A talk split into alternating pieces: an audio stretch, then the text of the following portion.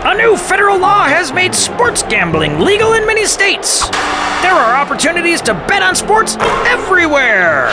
Hey, Jim, what's the uh, over under on your five year old picking his nose? Uh, the line is three more times before halftime. I'll take the over. I've got 50 bucks that says the pitcher of this kickball game spills his beer. Uh, I'll take that action.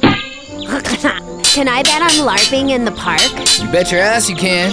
Gambling is fair game. Bet away, everybody. Gambling problem? Call the gambling hotline. But I bet you 10 bucks you won't. Nerfs LOL at 505. Brought to you by Illegal Pete. Search LOLs on iHeartRadio.